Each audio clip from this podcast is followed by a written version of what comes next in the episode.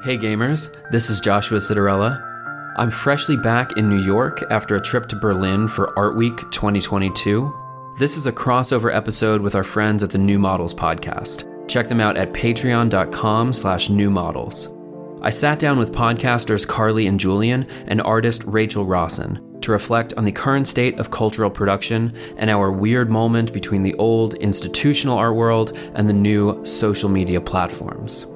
I'm going to pass the mic over to Julian in a moment for a full introduction, but I wanted to quickly mention that this is my favorite recent breakdown of all the big picture questions that we talk about on this channel social media rearranging culture and society. If you like this content, I recommend subscribing on Patreon and checking out the New Models Discord. Find the link in the show notes for this episode.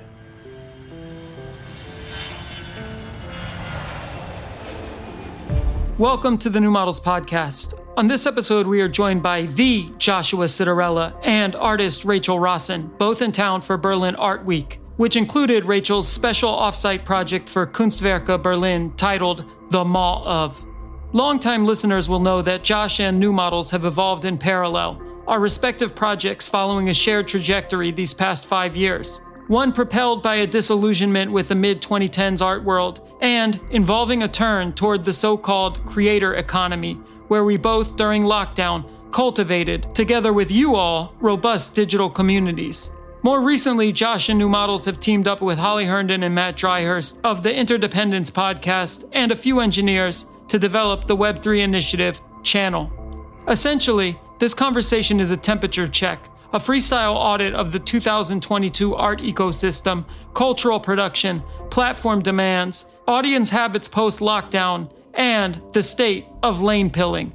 I'm Lil Internet, joined by my co host Carly Busta. Our guests are Joshua Citarella and Rachel Rossin.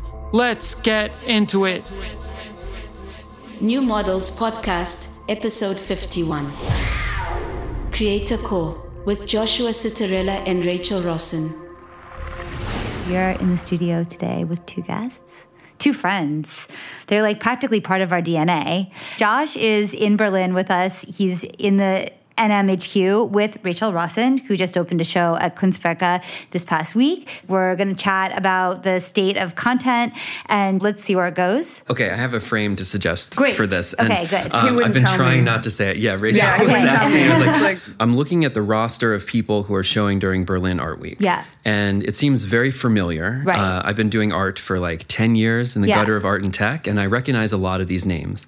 And I think Nadim Samman, who's the curator at KW, mentioned this, and also Jon Rafman mentioned this uh, dinner Yeah. and drinks the other night. It seems like post internet is very represented in this Berlin Art Week, and it's weird true. because it's 2022. That's It's not 2013 It's 10 years anymore. later, right. Yeah, and so John said something to the effect, and I'm paraphrasing here, but John said that we did this work.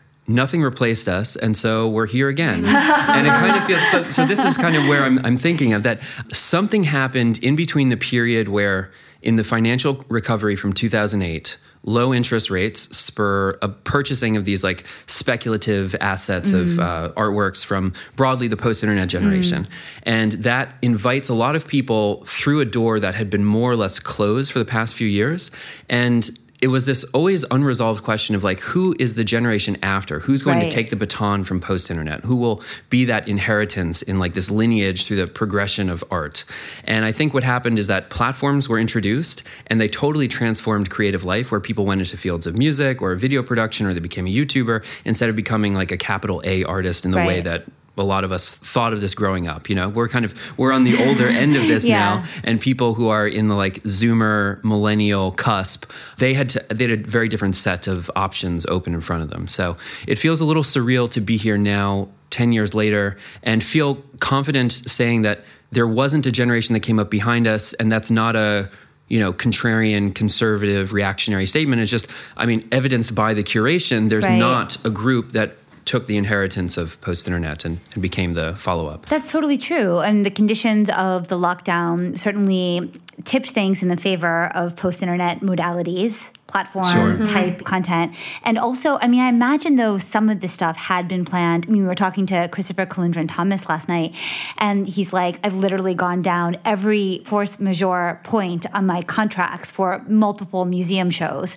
Pandemic, war, the queen died. I mean, you know, and so I think some of this is a bit of backlog that should have happened maybe a little bit earlier. Hmm. So I think it's the two things. But also, I mean, your analysis seems right on. I mean, let's just say a few of the shows that are there. Yeah, we So, should run through the list. Rachel, do you want to say actually a word about your show, which just opened at Kunstwerke? It's titled The Maw of. It's at an anatomy theater from the 1700s, and it's three very large installations that I'm still recovering from. but it's on the subject of the framework of technology. Like a lot of that has to do with like brain to machine interfaces and like cognitive peripherals. And Kunstwerke has dedicated a certain part of its budget towards a digital curation mm-hmm. platform. I mean, it's during the pandemic, it hired Nadim Samman to run this aspect of their programming. Yep. And your work is coming under that header. Yeah, Right. Our yeah. open secret that that Josh and I both were curated into. Yeah, It's like the and first models. like And yeah, yes, and new you did models. those as Oh, yeah, well. Of course, Yeah.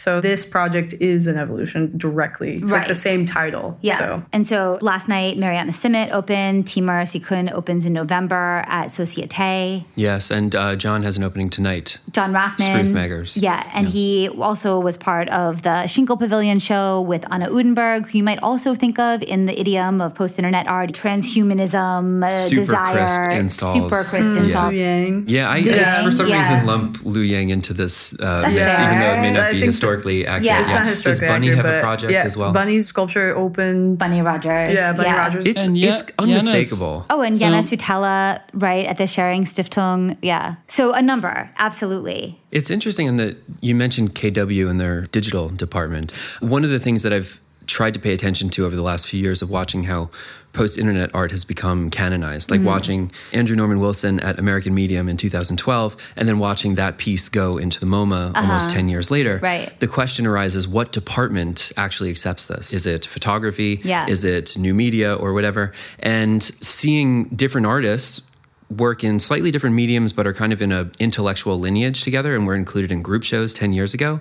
Now that work and the story of those communities is spread out between all of these different disparate mm-hmm. departments. Mm-hmm. And until KW started this new thing that Nadim is heading up, it didn't really feel like there was a designated institutional field to really canonize that work and That's historicize true. it properly. Mm. So it's kind of like fractured. It's like a hard drive that's been spliced and like stored between Right. all these different institutions, but like the full resolution image isn't there because no one has collected the whole history. That's true. I mean, Rhizome was sort of piloting this, but now, of course, we just had news this week that MoMA is selling a number of works from its collection to raise an estimated $70 million to dedicate explicitly towards a digital focus program, which will include a digital media streaming channel and also the accession of some digital works.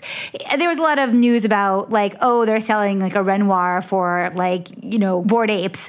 Um, maybe there'll be some NFTs as part of that, but I don't think that's really the focus. I think it's just making a budget available for a serious digital program. Yeah, I always have conflicting feelings when people deaccession works or Right, sell them yeah. off to raise funds because it really seems like, you know, there's not a shortage of money that can go into art, you know. So it in some ways seems like a political decision to sell off the old collection. It does seem to me like, you know, that's not an extraordinary amount of money for an entirely true. new mm-hmm. department that maybe this kind of roughly triangulates the problem in that there hasn't been sufficient philanthropy in this field That's for right. digital streaming and there Yeah. should be. I don't know, maybe Web3 opens up new models of monetization that then allows that work to happen, but it does seem like a weird conflict of priorities from my perspective to sell off the old canon to facilitate new works when there is capital, there is ways of facilitating. That's totally this. true, except for there's something key to this particular sale is that I see it, and I don't know, this is me just reading like the Wall Street Journal articles.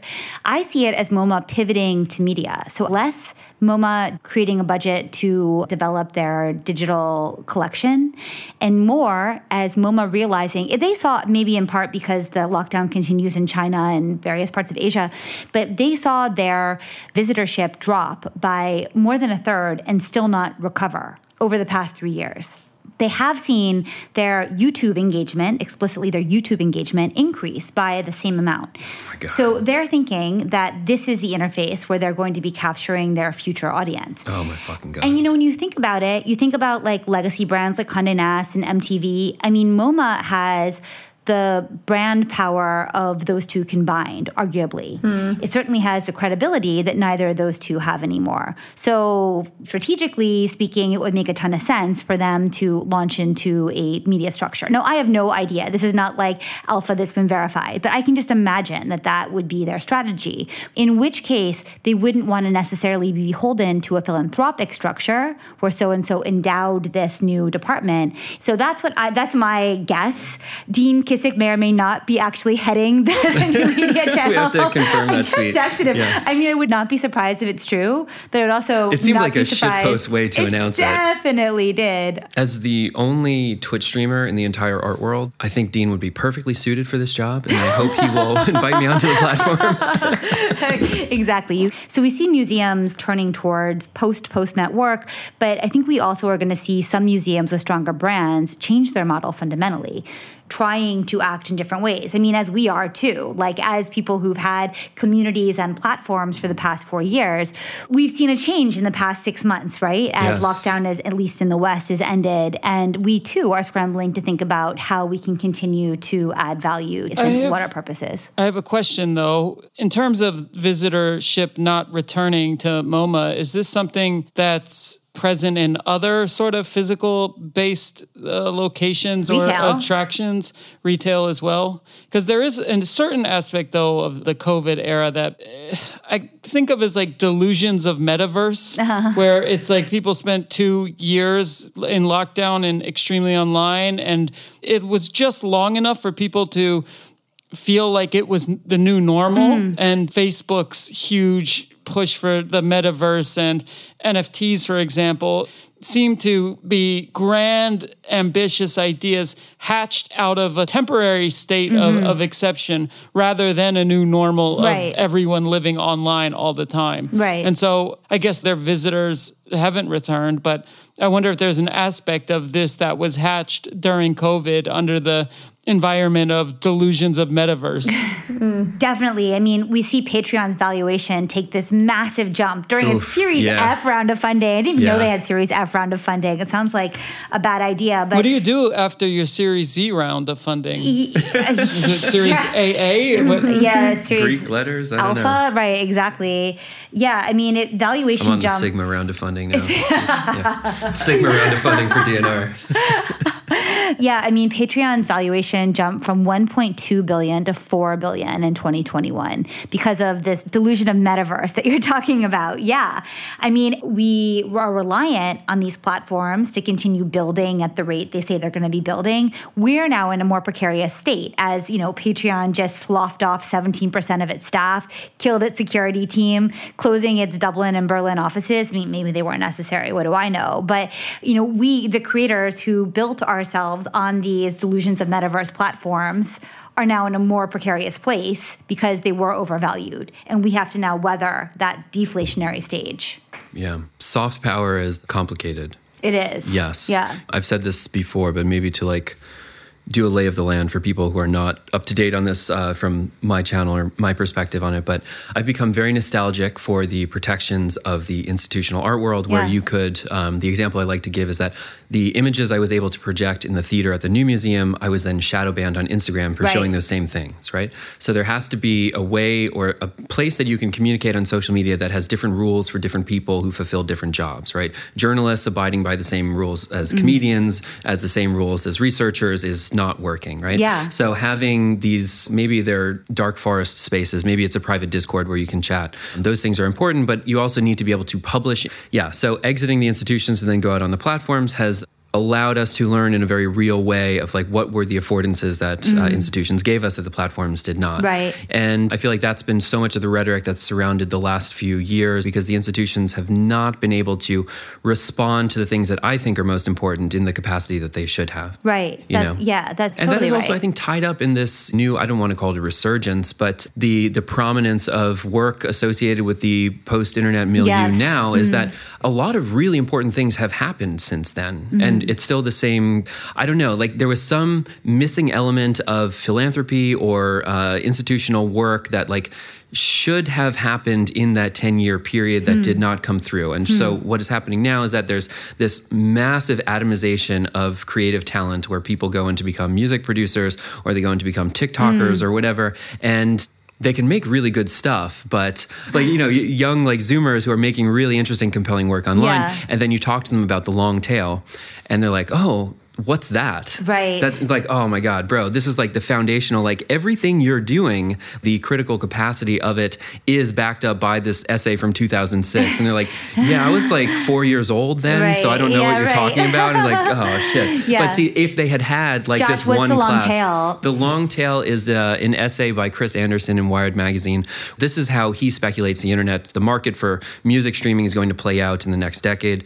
He describes it as the head and the long tail. So there's a huge number of plays for a concentrated group of things at the top, and then there's this long stretching tail of like niche genres and like the weird things that crop up on the internet that you wouldn't think would cross over, like pale goth and like Witch House is one of the early Yeah. examples of this, and seapunk and th- Right. these types of things that were like circulating in that era. Uh, if you add all of those up in totality, they outnumber the big hit by Right. Beyonce, right? So his idea that what was going to happen in the nicheification of the internet and the marketization of cultural production is that you would add all these things up and there would be market incentives to diversify away from a mainstream. And we have seen that happen We to a, a large degree. Mm, yeah. Now, with the streaming platforms, we're on the other side of this a mm. decade later, where if you look at Netflix, the things that is streamed the most is like Friends and mm-hmm. Seinfeld and whatever, and, and the hits they dominate on the, the Yeah. charts, right? But so the point of this is that if there were was an intellectual lineage for like what the internet is doing to culture, just from a diagrammatic,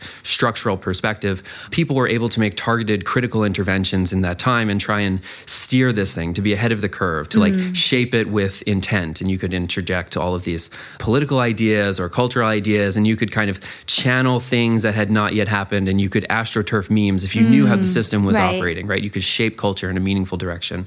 And now it seems like people are being instrumentalized by the algorithm itself. Where Right. if you look at TikTok, your body is literally animated by the true. Algorithm. It tells you how to move yourself, and you end up dancing for this abstract formulation of capital and algorithmic recommendation. And it's extremely dystopian. But uh, yeah, I think if there was maybe an intellectual lineage for some of these younger creative movements that are now kind of onto the platforms rather than in the institutions, we would have a higher quality of work, and we haven't had that. Right. I mean, and I think there's also been a total fracturing of attention and of visibility. You know, we all left Web 2 spaces in order to have a place that wasn't under the same kind of algorithmic pressure.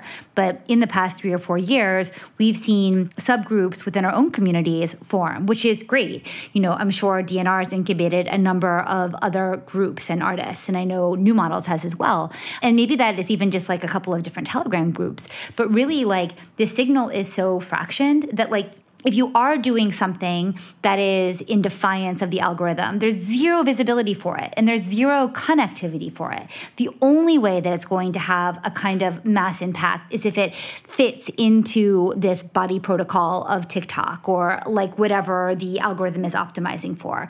So, This would be great right now if we had you saying this in a reel or on Instagram. It'd really be recommended. It's, it's a very Okay. compelling Let's argument. do it. Let's do Should it. But it's really- gotten that on film. I feel like there have been these two things that have happened since we all started our platforms circa 2018, which is that big media has reformulated its channels in way that reflect our analysis. And I feel like big media is better than mainstream media because what is that seems totally meaningless. Do we just mean like Fox and MSNBC? Big media is anybody with VC, anybody with enough money to reliably pay staff for at least a year to get something off the ground. So we see like The Verge doing this big restructuring, the restructuring around a model that we all identified literally five years ago, but decided to bootstrap ourselves in this very cute DIY way. I think we should consider being patent trolls in the future. we should just patent our ideas. we and- could. Yeah. That's true. I mean, if they're patenting candy flipping, like Yeah. you know, like we should do that. But um, so we see media restructuring around formats that we identified several years ago. But then we're also seeing members in our own communities going on to start their own channels and their own groups, and that's kind of the natural progression. But how do we we support local media within an artistic sphere? How do we defend spaces Hmm. within these new spheres that won't get banned or shadow banned? I still think new models must be shadow banned. It's impossible that our posts, maybe our posts are really, really, really bad, but it's impossible you it, have I think it works 13,000. in cascades personally. I think yeah. it's like the the more you're on it, the more your posts are amplified, and the Could more be. your posts are amplified, the more you're on it, and it's just like we just aren't active enough for them to reward us with visibility to others. I don't know? want to have to work for the platform. I want to work through the mm-hmm. ideas and through the real people audiences that I know we have from, you know, our moments of devirtualization or the conferences or the clubs or I want to speak directly to these people. And we need to find some way of like media patching. And I don't know what that looks like yet. I don't know exactly how to give value. Everybody is oversubscribed. Screens are toxic. Content is cheap. And there's this continuous pressure to continuously adapt.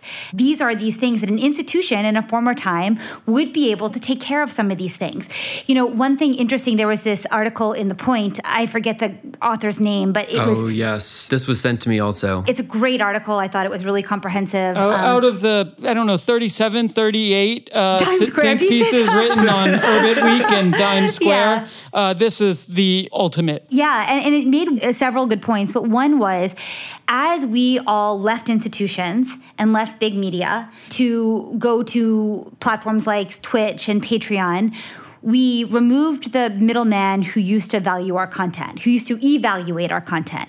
I loved using the word alpha now. I'm probably using it wrong, but you know, you used to have a magazine that would say, "You're going to write an article. It's going to have this piece of alpha in it, this kernel in it, and we're going to pay you thousand dollars for it." And suddenly, that thousand dollars became three hundred, became 150. So they devalued our content. We were like, "Fuck this. We're going to go to a platform where we can speak directly to audiences." But now we are responsible for valuing our own content. And because maybe we come up in the shadow of Gen X or something, we're very good at valuing it very low or telling people it should be free. And so we've really devalued our content. We're responsible for valuing what our alpha is, what we're giving there. And we're very bad at, you know, if you see major corporations following formats that we developed four years ago, and we say that like $5 is too much to pay for a podcast where we give these ideas. I mean, institutions or legacy media used to do this. And that's something that we've lost that we need to somehow figure out how to revive. Well, we had indirect solutions for this. I was very aware that at a certain point in my career, I was essentially charming people over a dinner table with stories and analysis, and then they would buy the work as a token of the value I'd actually created over the conversation, right? So that's a pretty direct path to becoming a podcaster Yeah. and giving a coherent analysis and a compelling story or whatever. But I'm not totally convinced. I mean, maybe there is some kind of Web3 solution for this where you can make content affordable and like self sustaining in a way. But I guess the way that we had managed to survive before was that you would do all of these other things that you would not directly capture the value of the discourse through speaking gigs necessarily. And you would capture it through selling these big photographs, in my case, or sculptures or whatever it happened to be if you were Yeah. making art. That then eclipsed as like the sale of art went down and then the speaking gigs uh, went up in Yeah. a certain period. And you just saw like a shift in the market and in the discourse. But there's maybe something that has to do with physical spaces, the importance of like being able to meet up in exhibition space that is not a Discord anymore, mm-hmm. right? As there's like a drain of creative talent and potential from online communities as like the pandemic alleviates and watch times dissipate, then people regather in physical spaces Right. in yeah, a we're meaningful way. tired. Yeah, so it's like the reaction to that is to then spend time in physical spaces. Yeah. I mean, I definitely feel that way. It's like I don't really want to be on screen right now. I'm Yeah. tired. I get asked all the time about, you know, just like NFT stuff and like what the value of art is in person. It's so clear to me that it just becomes more valuable to spend time in physical space right now with Mm. Yeah. people. So I wonder though to what extent that has to do with because if you look at who's been successful continuously in the podcasting world, it's people who have big personas, right? And so it's like people aren't even subscribing to the content, but like really the charisma of the person. That's the thing that they're subscribing to. and sexy photos. And sexy photos. But I wonder if the IRL has something to do with the presence sexy of the photo. person Yeah, definitely. there, Yeah, right? There's this value of this human yeah, there. and a connection for Yeah. sure. You know, which it's not so much tethered to the content or the ideas. Yeah. It's about intimacy, right actually. you right know, so. right proximity Yeah. i mean which is like the historical idea of painting is Yep. that you have a connection to the vitality of the artist Yep. who brings the paintbrush across the canvas Yeah. you can see that motion It's the index of capturing, yeah, capturing time or Right, rec- recording right, time, you right. know, which is like what the sexy photos are doing too, holding value and yeah, creating connection. It's like Right. very simple in that way. holds together a network in that sense Definitely. yeah Yeah. I think there's a danger in extrapolating out this curve, though, that I'm. Mm-hmm. I've spent a lot of time in the last few years looking at content creators and these like internet personalities that Yeah. have been shaping the communities attached to them. And I have to say that the result of these communities in the last few years are, on the whole, pretty disappointing. We may have overvalued the ability or the potentials for social media to act as a type of political education or uh, aesthetic education because the people who come out of these fandoms i mean new models and dnr are a separate thing and we've Right. intentionally tried to sculpt them in a very complicated layered nuanced way but a lot of the people who come out of these communities that are roughly fandoms for like big podcasts Yeah.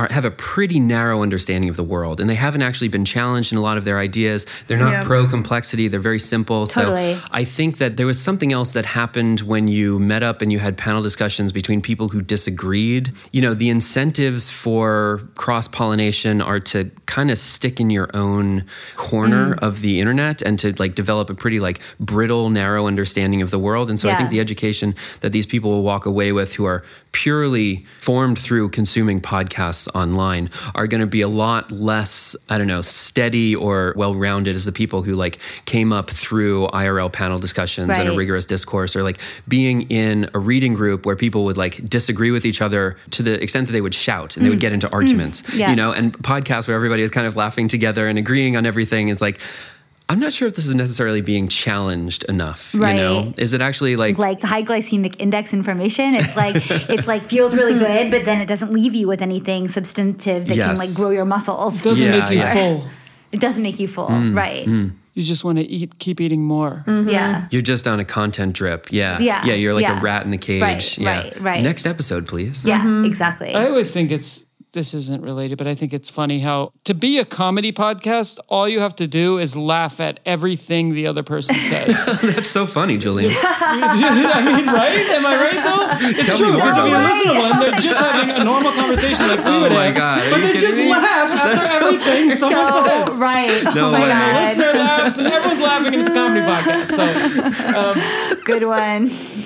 It's actually true. it is true. Um, But I, I mean, I, I do keep thinking though. Well, actually, Josh, I have a question for you related to this. A lot of your work has been focused on like the political identities of the young and very online. And do you think that politics though has waned as something identity is shaped around now hmm. compared to a few hmm. years ago? Hmm. Yeah, well, I did a recent episode with one of the young people who I followed very, very closely for the last few years, who is prominently featured in the book. And his intellectual aesthetic interests have kind of drifted from eco extremism and anarcho primitivism into a local hardcore vegan straight edge type of scene, which is, you know, historically very linked with Yeah. uh, But like a real IRL scene. an That's in his- IRL scene, yeah, town. like a local hardcore scene, yeah. And I think you know broadly, there's just a deflation of political possibilities on the immediate horizon. So it's going to take another big type of stimulus and big media event to rekindle those things. So they've kind of become deprioritized in the meantime. And also, I mean, literally speaking of hmm. deprioritization, like the platforms have changed, like the the recommendations have changed, Yeah. like a lot of these accounts are gone. A lot of these things are now banned. And so it's very different because at the time it felt like this kind of teenage shitposting was really transforming mass culture in a very meaningful way in that you could provoke a New York Times journalist to write about a meme that a 14 year old had made. And like that shit was, that was really powerful. That was shaping Yeah. the national political discourse. And now it's not necessarily happening in the same way. So I still think those possibilities are there, but they're going to take shape on a different platform or somewhere else. Like the discontent is still there, but it needs to have an avenue to flow flow into. And for the meantime, it's in these like subcultural affiliations that are not explicitly political, but are maybe implicitly mm. political. Mm-hmm. Yeah, I mean, I was mm-hmm. really asking in a subcultural way where, because it almost seemed like for a time, politics almost replaced the role that music used to in terms Yeah. of how young people would uh, shape an identity or find a subcultural belonging. It was like instead of being goth, you were uh, eco fascist or something. Yes, literally. But Yes. now is it like TikTok versus? Is that like where like there's identity formation on the kind of quasi subcultural level? I mean, I guess this is like a 40 something, so I'm probably totally out of touch, but like I was on CleanTok. That's a kind of subculture, of course. Wait, Um, what is CleanTok? just like OCD, like like really Oh, like literally yeah, cleaning. like literally cleaning. It's really uh, satisfying to watch, or it's really abject to watch, depending on what threads you get like stuck in. But Josh, obviously you've been following this for more than a decade now. Really, where do you see identity formation happening then? I was. Oh, this is dark. Uh, I was up late and I was. I was looking at TikTok because I was like, I'm so fucking shadow banned on Instagram. I need to get on another platform. Right. yeah, yeah. And I was like, I'm a grown ass adult man. I'm not going to do these little fucking skits and these like dumb Mm. little things that you have to act out on TikTok. I just got so. I was like, this is repulsive. Yeah. I really hate this content. And I, I loved it in like 2018 when I originally wrote about it, and it was you know it's a very different platform. It's been redesigned a dozen times Yeah. since then. But uh, yeah, I really felt like it is a CCP psyop to burn American attention. Like that is the only reason Yeah. this thing exists anymore because you walk away with such like meaningless information and you're just burnt for your time, and then you kind of feel like gross. It's kind of just It's like just feeding drugs. you. It's like- it's yeah, just It is drugs. drugs. Sugar. It is It's like- drugs, and we're not Yeah. talking about that enough. It's like it's behavioral addiction. It's not Yes. like it's. And you go there to like blow your brain Yeah. out for a little while. Yeah, like we're all tired. Yeah. it's like oh, watch this for a little bit, and it's enough of like a video game to give you like a little bit more of a dopamine spike to like flip the next page. Yeah. you know? it's like it's, like a slot perfect. machine. It's perfect. yeah, it's a yeah. slot machine. and time is so precious. no kidding. Yeah. Nobody realize everyone plays really fast and loose with their time.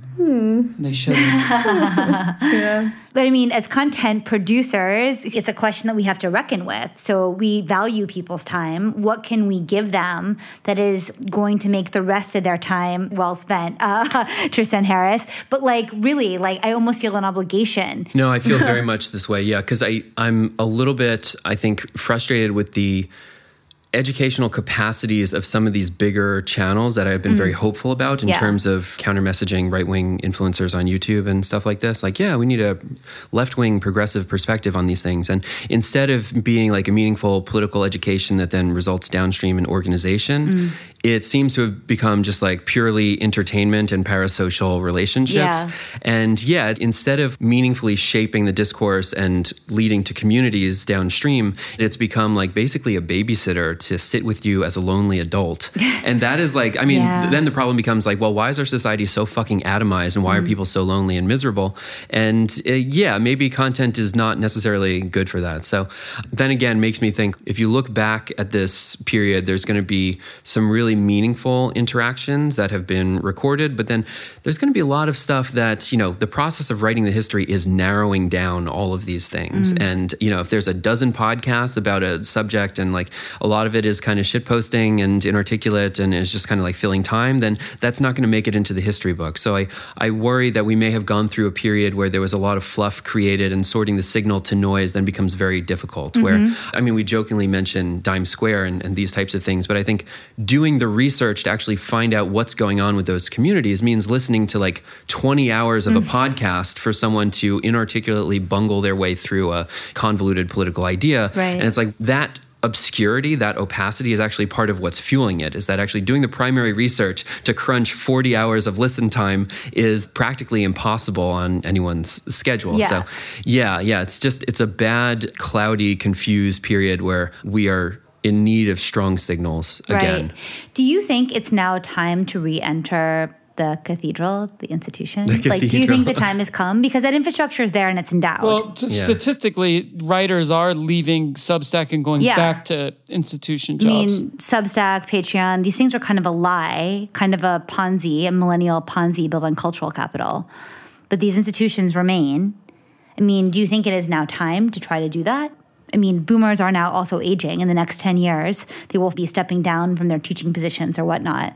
Is that the play? I mean, I also think like, should we be building an elder, the elder net, as opposed to looking towards people younger than us? Like, I, I agree with that. you know, Yeah, yeah. What do you think that would look like? I'm not sure yet. I just thought of it today. I like that idea. What's the next uh, new models homepage? What does that look like?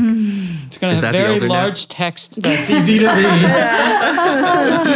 Those are the geriatric millennials. With a They nice need the ML big text. chatbot that will comfort you. There's going to be, you can listen to our podcast at half speed and it's really loud. but sorry, what I derailed your question. no, but I mean, that is the question. Do you think it's going to be time to re enter the cathedral? Maybe we're just a generation that's been subject to like a bad economic period of severe stagnation. Mm. And so part of the slowness of institutions to react and properly canonize or to compensate people for creative work, part of the mm. slowness may just be the unprecedented economic circumstances that Yeah, we were also. in. And so, yeah, maybe it's just going to happen for our generation 10 years slower than it has for mm. most people. For 20. Yeah, I mean, it Yeah. seems like this week somehow evidences that. Right? That, like, yeah, the inheritance or like the art discourse inheritance, there wasn't anyone else to pick up the baton. So mm. maybe that means the work here is actually unfinished. I, I mean, I also do think that things could get better because an issue certainly has been the uh, boomer ballast, as Kevin Munger says, the sort of like entrenched boomers at the top of institutions, right? I mean, you see it like record labels investing in signing board apes and like the amount of money that went into funding NFTs as being something that would gain mainstream adoption. Like the decisions, like there is not a single person who doesn't have personal monetary incentive who would say that's a good idea. Anyone you would ask, any normal person would say, no, Terrible I'm not, idea. this is a So terrible cringe. idea. I don't like this. You know, and I think there's this issue right now where Zoomers are zooming, you know, a thousand miles an hour, and the boomers are kind of just getting grifted, to be mm. honest. Like the money is going to who grifts the best, Yeah. not who's doing the most interesting thing. And we're really bad at grifting, which- which has been a, a problem for uh, the- our economic viability. Parler, the uh, the app that is Oh, yeah. now off of the Apple App Store, has these incredible. I'm on their mailing list. They have these NFTs of like. Trump and like the states and like the national parks and like you know like those military cute. commemorative coins. They're Glacier. They targeted to NFT boomers. glaciers. That's actually that's not a bad idea. Yeah. Could we somehow shoehorn this into a recipe to uh, solve climate change? yeah. Yeah, we create a speculative prediction market on top of how fast the glacier is going to melt. Yeah. And then the proceeds from that go to fund climate Yeah. change research or something like that. And For a second, I thought you were like, could we could we shoehorn in a recipe for apple pie as an NFT or like a recipe NFTs? It's not a, it's not Martha bad Stewart, I think, has already gone there. oh yeah. I'm pretty sure. She had like weird jack o' lantern uh, NFTs and Oh like my God. CBD I- recipes with Snoop. So Damn. I wonder if they even know what they're buying in some of these cases. yeah, I don't. I think they're just bored or something. Or yeah. I imagine like a grandpa who's like, yeah, this is my Trump NFT. And I, he opens it in a tab to look at it, but he kind of doesn't know where it's held. Or he just like understands that he owns an image. And it's like, this is my picture of my grandkids and this is my NFT. NFT. Yeah. I wonder though something more macro. I mean, I had just writing it down, just called it SectNet, which is hard to say, but it looks good. But I mean, do you still imagine like an internet of groups is going to continue to take shape as opposed to an internet of individuals squatting up group chat discord whatever reddit group often around podcasts this sort of internet of communities is if that's a trend that's going to continue i guess channel also was considering every platform is built for individuals rather than communities but increasingly communities want to be able to engage with platforms in the same way an Right. individual does Right. uh, so yeah Collective tweeting and stuff like this. Yeah. Yeah. Yeah. Well, Rachel, we've talked about this quite a bit, but I'll try and rehash maybe what we were talking about right before the record. But there was an early idea that the amount of likes a painting would accumulate would mm-hmm. somehow be analogous to its value. And I think we're seeing a collapse of that old way of using the internet. Where the example I like to use is that Art Rank back in the day, which would list like what are the hottest new paintings or sculptures or whatever artworks to buy. Part of what they would do to crunch the speculative valuation of those works was scraping social media posts and how much likes and how much engagement they got. So that was definitely part of it back in the day. But I think what you're seeing now is that that is more or less collapsing at scale, and we're seeing most of the value creation actually happen through very small communities. Where um, if you begin to see that something is getting too much likes, that means you're actually Yes. late to get That's in on the rising Yeah. asset price of an NFT or a cryptocurrency or whatever. Yeah. So rather than having a million likes is how you can generate the most value on the internet, instead it's better to be in a Discord of like hundred people That's that are all really early in on this rising token. Yeah. Right. Or like a, a WhatsApp group called like Dust Devils. That was created in like Burning Man in 2015 of a bunch of like tech millionaires.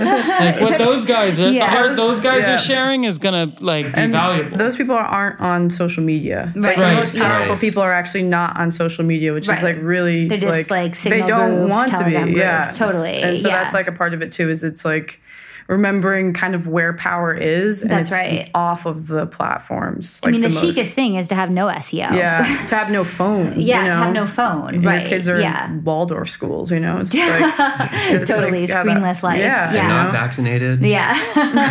For you to get polio. drinking that raw yeah, milk, drinking that raw milk, eating those eggs. making I mean, huge pri- gains. those privacy management is like a growing business. You So know? being offline Yes, yes. reduces your like That's attack exactly it. surface. Mm. So Right, but I mean, like also that. people also there's Yeah. companies that are just devoted to erasing Yes. like Yeah. That's uh, exactly traces it. of you from Google and getting Mm-hmm. things taken down Right. and flooding the front page of Google to bury things you don't Yeah. want Right. seen. It's like that's a This, huge yeah, and the saturation drives anonymity, right? So it's like that's why it's like younger friends never have their names as their Yeah. like ats. You know, it's just like Very why, true.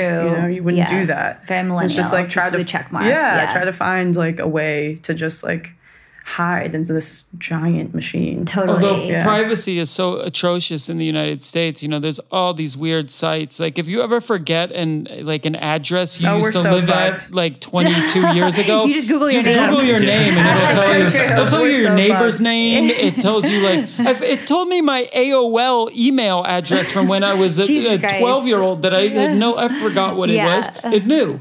Like I- it's scary. Yeah. Yeah. I read this article about stingrays. You know what stingrays are? Yeah, the, Yeah. the What cell phone uh, the cell call phone tap- tower yeah. spoofers.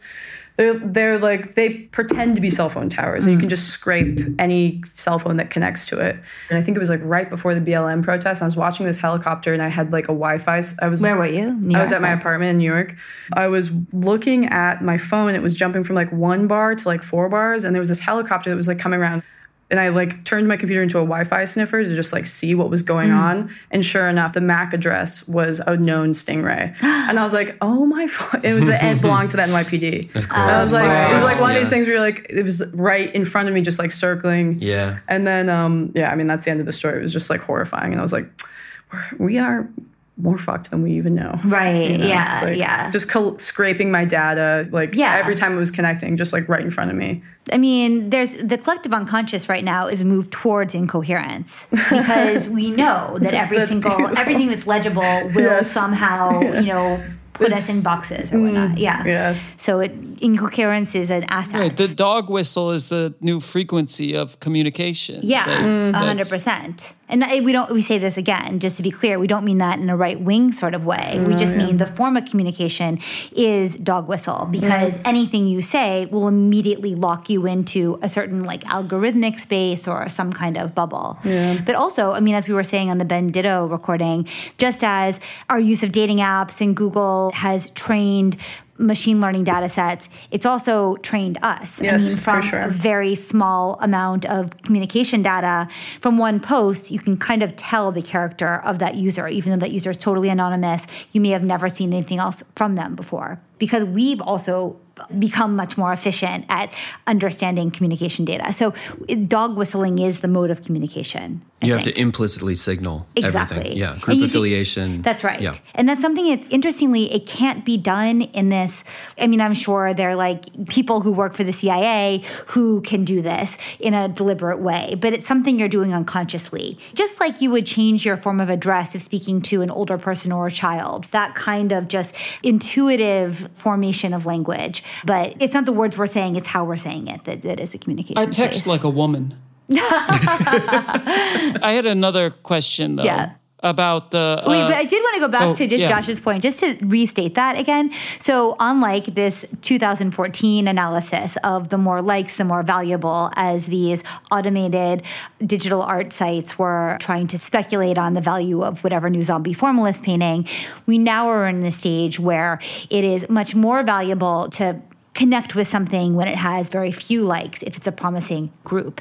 And in part, that's also because Web3 so privileges early adopters that it's almost a problem that we're going to have to solve for later on. Right. How to distribute power downstream because it's so often accumulated in the first adopters. People are talking about social Ponzi's now as Yeah. like a new analogy that's been going around. Yeah. But yeah, I mean, so I- it's like not only necessary to get in very early when there are very few likes, but that's actually going to be the problem we're going to have to solve for later. Mm. That power is going to be aggregated in those first 10 likes. We've talked about this. Maybe it was on the first podcast we did, or maybe it was a studio visit. But I thought in like 2012 or something like that, that every artist who was trying to make a career was going to become a type of influencer on Yeah, social media. That right. the teleology, the competitive dynamics of that space would just lead everyone to becoming like a content producer, but then would also sell these, you know, rarefied Yeah. art objects that were very expensive. And I think what we've learned in the last few years is that, you know, now I'm some kind of an influencer more so than a practicing artist for like the last two years. And uh, Rachel is very much an artist and not really on social media. So it's a very opposite poles of like what we're doing in the the day to day.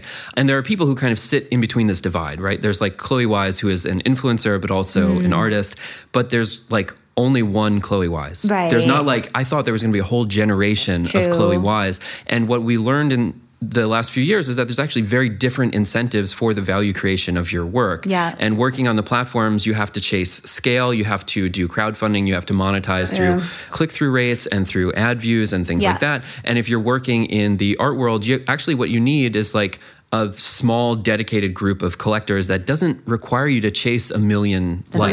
Yeah, let other And- people do it. It's like that's like more let your how it works. collectors some or degree. let like your curators Yeah, or the people yeah, who like my yeah, work. You right, know, it's just right. like I don't want to do it. Yeah, yeah, know? yeah. It's like hurts a little bit. Yeah, Yeah. but hurts. you have to, and that's the problem. No, but You maybe do have to. But to, you do don't. it. But you don't have to. You don't have what- to have to. Josh is saying there are these two models. Yeah. There's, like, I mean, influencer Bunny model and. Rogers is completely off. Right. You know? It's Exactly. like she's just like I can't. I mean, and I feel that too. It's like it is a drain. I mean, even just like the last two days, just like working the show on social media. I mean, Right. it just it's so hard creatively to feel Right. connected to my own work Right. while doing that. It's really it's a And there's the kind of of gaze that, you have yeah. to have. There's this like objectification Yeah, of your yeah. And work. you have to, like, oh, man, right. yeah. I mean, and um, It's hard. Yeah, it is super hard. But then you have to. Your work does still have to be mediagenic enough in order to propel itself through these channels And- independently. I mean, and that's like also the dedication to the work is you have to move it into the world, Yeah. you know? And so like that's like a part of anything that you make, right? Question How do you feel about being photographed with your work? I mean, because if you think of Bunny and we think of something like Avery Singer and you, all Yeah. three women who are also attractive and have really cool practices, is that something that you're fine with, that you resist, that I resist it into? a lot. Yeah. Um, I resist it a lot. I mean, even like down to like what I'm wearing. Like it's like I just would like to just be apart from it, you Right. know. And Yeah, so it's yeah, like, yeah. and I wonder. It's like you know when you talk about like the shadow of Gen X, I was like, where is that from? Is it that I feel allergic to? the sort of like influencer temptation to take the sexy photos with it or something Yeah. to like get more attention or something but the currency of all of that that's been like everywhere as a part of the like structure of Totally. reality it's one of the most like boring repetitive things and so it's just like i'd rather just be making work Yeah. you know Have you considered taking gym selfies mm-hmm. and eating a lot of eggs? It- It'll Josh, do your wonders gym for your social media. Yeah, yeah, your gym say. selfies, Josh. you can stand in front of my NFT work. dropping Yeah. imminently. Put Josh in front of there. Yeah, you should. You should. That was I a new mean, you know that like certainly Michael Heizer, like or Richard Serra, or these dudes. I mean, there must be Avalanche magazine was like the early influencer, right? I mean, I don't Hmm. really know. I should look back, but I imagine Joseph Beuys, Robert Smithson. I'm just thinking of like men and their land art. You know, their physique must have added to the value of There's those a images. few of these characters though that are not professional artists in the way that we would understand the Yeah. art world, but like they make a living off of selling their work, Mm. they often take pictures of themselves in front of it. And they're kind of like attractive influencers that are a little bit too manicured and the eyebrow is perfectly arched and yeah. they have like good airbrushing and they're really fit.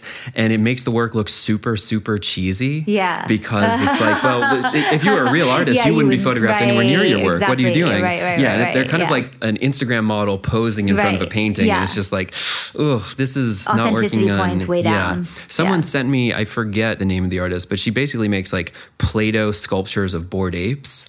and she's like super attractive, like, you know, super fit Instagram model. And, you know, that's her living, that she makes Mm. this work and uh, she survives off of it. But it's totally parallel, has nothing to do with like the Actual professional art art world, world. and Yeah. the discourse. And, you know, would never get a review in art Right, form or right. frieze or anything like that. Sounds like it's just a like super complicated version of selling panties.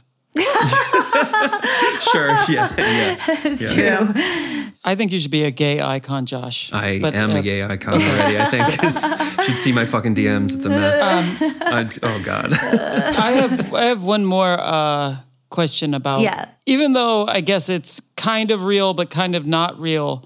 The Thiel Bucks model, the idea that Peter Thiel is secretly funding all of these weird tradcath new right podcasts. But I start to think though, maybe there is something there. Like maybe the actual funding mode of the future will be that every podcast community will have to find a patron that uses them as sort of an idea incubator, a mm. social tester for ideas, a little personal organic grassroots think tank or something like that.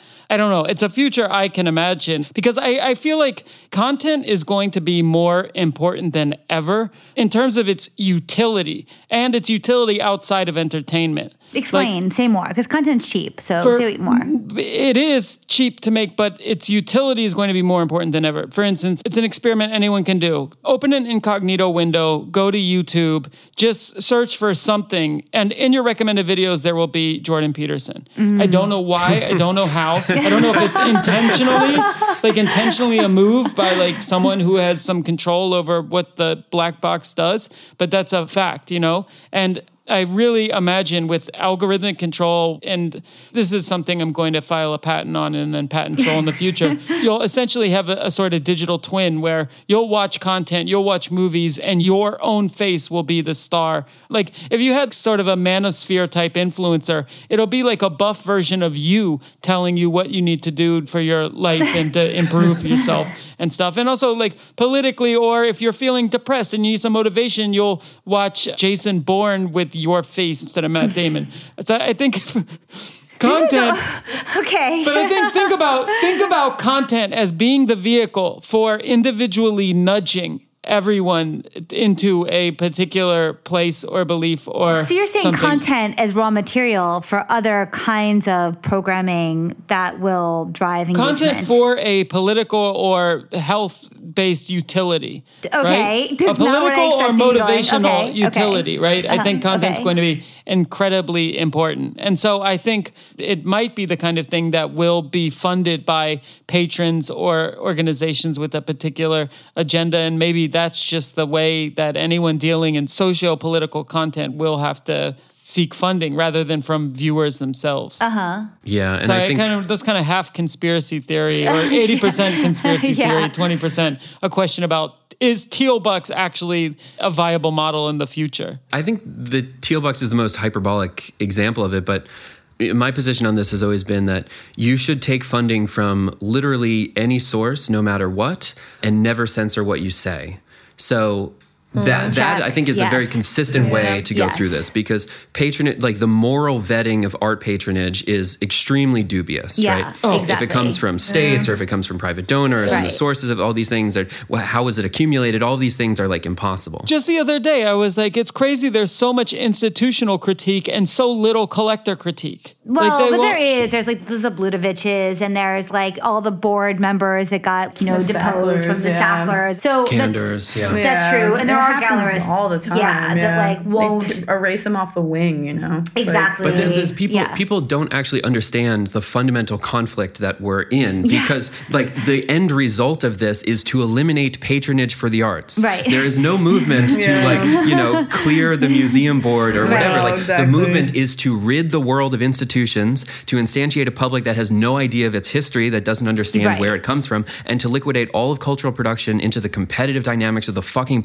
platforms. Right. The CCP only thing that is directed. challenging. Yeah, yeah. Exactly. Exactly. Yeah. It is to it is to right. rid American culture of the institutions that inscribes and catalogs Yeah. its own history. Yeah. So what they want is a society that is in this perpetual treadmill of an attention economy that is run through YouTube, and that's the only option for cultural production. Right. So if you think that you're doing this thing where you're going to burn down the colonial fortress of the museum, like you are gravely mistaken. You are being instrumentalized by the other force that you are not That's yet right. aware of. That's right. Okay, so that is a very important line to maintain because people operate under false premises when they push Mm. these things. So the clarity that I've always been able to keep through this, rather than trying to do this incomprehensible, impossible dance of the moral vetting Mm. of patronage, is just that. Do whatever it is you want to do and take money from whoever, but never censor yourself. That's right. That is on its own going to be a compass that But guides can you, do to that? Can you never censor yourself? That's the well, th- that is. I think this is what we have to hold people to: is that if they do pull their punches because they may jeopardize their funding, Yeah. then someone else. This is the system of accountability Right. that through podcasts through different forms of critique we can say that okay this person they should have made this critique but then they dodged it because they didn't want to jeopardize their funding Yeah. stream you quickly wind yourself into this position where everything needs to be crowdfunded Mm. and the unfortunate reality of that is that complicated content is not self-sustaining That the is stuff true. that rises to the top in Yeah. a crowdfunded environment is cooking videos and porn Right. and like you know prank videos Comedy, and like true crime. cute animals Right, and shit like that and if that is the extent No, of no, cultural production you want Yeah, it's, it's great yeah, then fucking yeah. have it yeah It's like But I reptile want- brain. Yeah, Yeah. it's like yeah, it's Exactly. dopamine Yeah. reptile brain. Yeah. Yeah, that is and and I want a society that has art. I don't want a society that runs on fucking reptile No. libidinal No. impulses. Yeah, same. Right. So uh, DNR has happily been taking money from Thiel as well as Soros, and uh, we're, we try not to mention them both on the same podcast. but I guess it's you know it's a conflict of interest. It's difficult to resolve sometimes. I've super appreciated your Aaron K. Moulton podcast on the Soros. That was I highly recommend if anyone has this question about funding and where there can be a critique of it. Yeah. definitely listen to that. Yeah, that's the question. I mean, we're now going to go soon to meet Matt and Holly, our other creators in this channel project. But I think there is a conversation that we need to continue here on how do we take some of the things that we just put into discussion today and where do we move from here? I mean, individual creators subscribing to individual creators is not scalable or sustainable. We all end up poor, like giving our bigger and bigger percentage to the platforms. I'm going to pay you five dollars. You pay Julian. Julian will pay Rachel. Rachel will pay me, and Patreon will take twenty percent out of each of those Great transactions, idea. and we're all going to lift each other up. Yeah, right. That's how it works. We don't need Exactly. donors. We don't need philanthropy. Yeah, yeah, no. I mean, it does make me think maybe we do need to create some kind of institutional layer that's just like a nouveau, like institutional layer that then Yes. creates like a kind of baseline. And we Channel can- Foundation. A channel Yeah. foundation. Mm-hmm. I mean, maybe that is the way to mm-hmm. enable it because it's Funded going by to Thiel. funded by Thiel. I mean, Yeah. Peter, like George, whoever's listening, Dean Kissick. Right. I do hope that like major museums are MoMA. moving towards yeah, exactly. Are moving towards, you know, It's a nice funding streaming structures. platform you got there. Be ashamed if something were to happen to it. Exactly.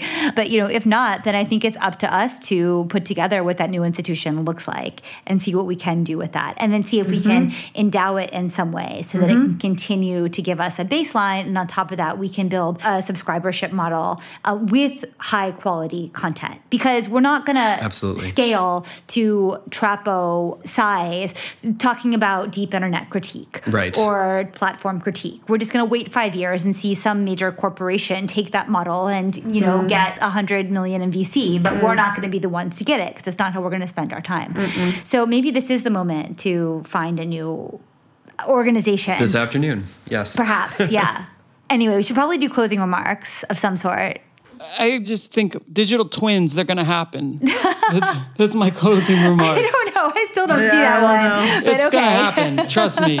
The future of, of content. Everyone's gonna have like an evil Josh be like, evil Rachel be like. Yeah. It's gonna be telling you to like eat so many eggs to stay I off. Yeah, that's not for me. You're not on the egg tip. Oh no, no, I'll eat the eggs. I mean, I just don't want like a smart glass mirror version of myself being like, do your push-ups or whatever. Right. But what about when you're 12? Uh, no. When you were Still twelve, no. Did you want to see yourself? school. I mean, I don't know.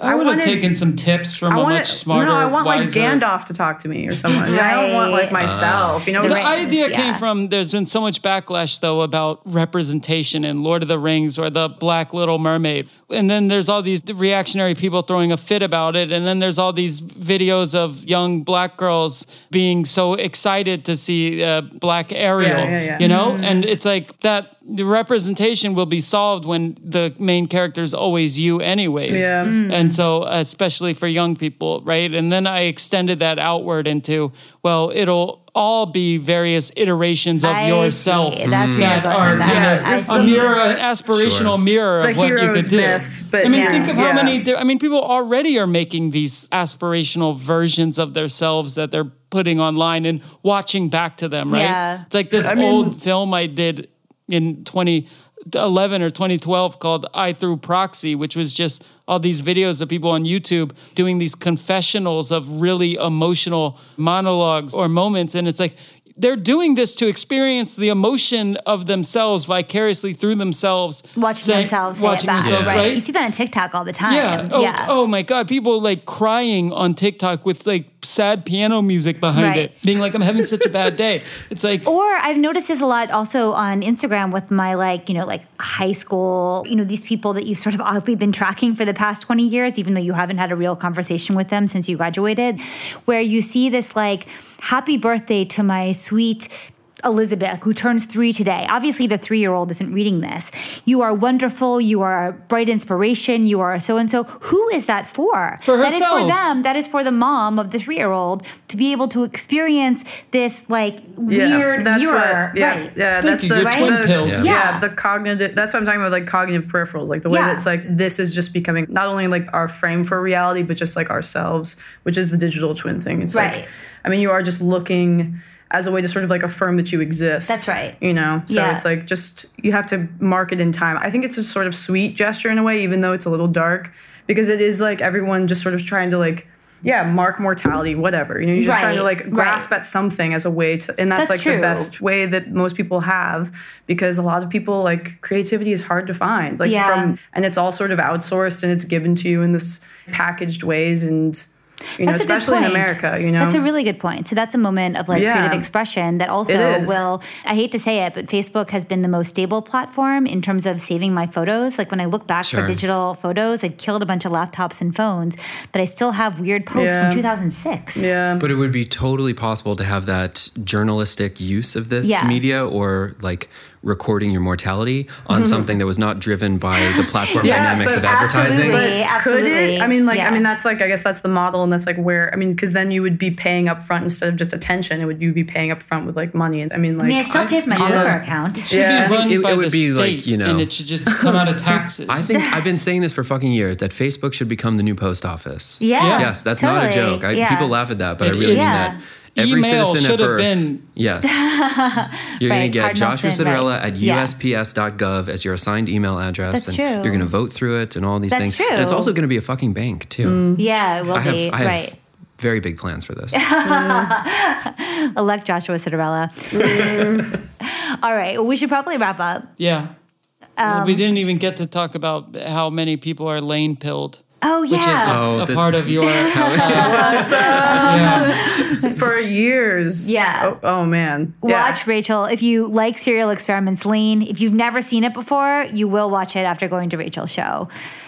Everyone has to see it. I think they started showing it in public school. Oh, now. really? No. They should. Yeah. Yeah. Yeah. Yeah. Yeah. Yeah, I found it somehow on some torrent street, like in high school. Yeah. Like it's very, very close to my heart. That aesthetic pack feels really fresh and really real right now. Like Mm. the the kind of incoherence that you get in a serial experience, like the je ne sais quoi, like Yeah. feels very right Dis- right now. Yeah, so dislocated. So You're So dislocated. dislocated. It's, Totally. yeah, it's very, very prescient. Yeah. It's like what's fed the Matrix, and you know, I mean, they talk about that really openly. Oh, That- really? Yeah, it's like it's the Matrix. That's Yeah. what serial, serial experiments. They talked about that on the press tour of the Matrix. Oh, really? Yeah, yeah. Interesting. I guess that yeah, that definitely makes sense. Almost shot for shot. There's a lot of like Really? Yeah, yeah. It's like the same thing with um, is it Paprika in Inception?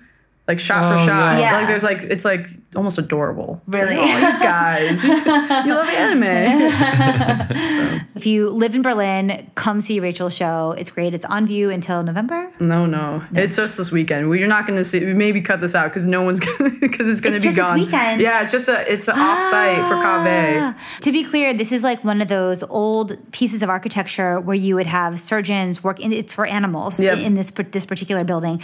Surgeons working on animals, and then there's this really like stepped, Yeah. high stepped seating, So you can look down can onto look the- down yep. onto the, procedure, yeah. exactly onto the procedure. You've seen so these things in like uh, psychological thrillers. From right, the Totally. 80s. right, Yeah. right, exactly, or They're- like yeah. 18th century painting, for Yeah. instance. And yeah. the acoustics of the room, because it's like this circular dome, is like really intense Yeah. too. Yeah. You can hear the voice bounce around everywhere when you're in the center. yeah. Yeah, my sound designer Aaron David Ross, friend of the pod. ADR. Oh, yeah, ADR. He we, that's what, a lot of what we talked about. It's like how to account for reverb in that space, both spaces, because it just was like I think he said it's 12 seconds of reverb, so it's like Oh, Whoa. wow. So it's, and you, when you stand in the middle, it's really interesting too. And you stand up top, you can hear. He did, yeah, he did a phenomenal job. But it's was really difficult to find something that could slow down and speed up in the right ways. Wow, right. Really interesting. Master. Yeah, Yeah. So special. Cool. Yeah. And how do people find out about your work in general? Uh, Not social media, or I don't think so. Maybe Yeah. though. I mean, I, I don't. I.